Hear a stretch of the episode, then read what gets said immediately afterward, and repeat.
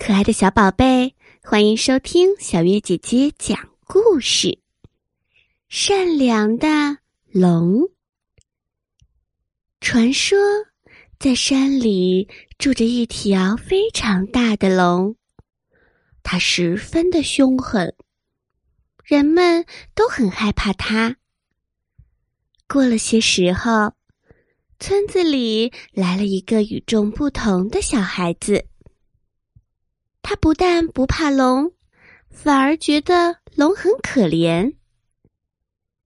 就在他七岁生日的前几天，他决定去邀请龙一起来庆祝。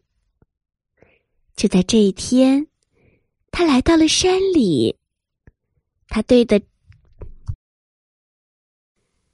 他对着大山高声地呼喊着，龙，龙。正在睡午觉的龙睁开了眼睛，他从洞里慢吞吞地爬了出来。他凶巴巴地问，你想干什么？小孩子对他说，明天就是我的生日，你可以和我一起来过生日吗？从来都没有人对龙这样友好。龙惊讶地张着大嘴巴。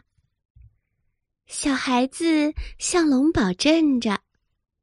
小孩说，走吧，如果有谁欺负你，我会保护你的。龙感动极了，他哭着说，其实我不坏，只是人们总是讨厌我，我才向人龇牙瞪眼。从今天起，我再也不会这么做了。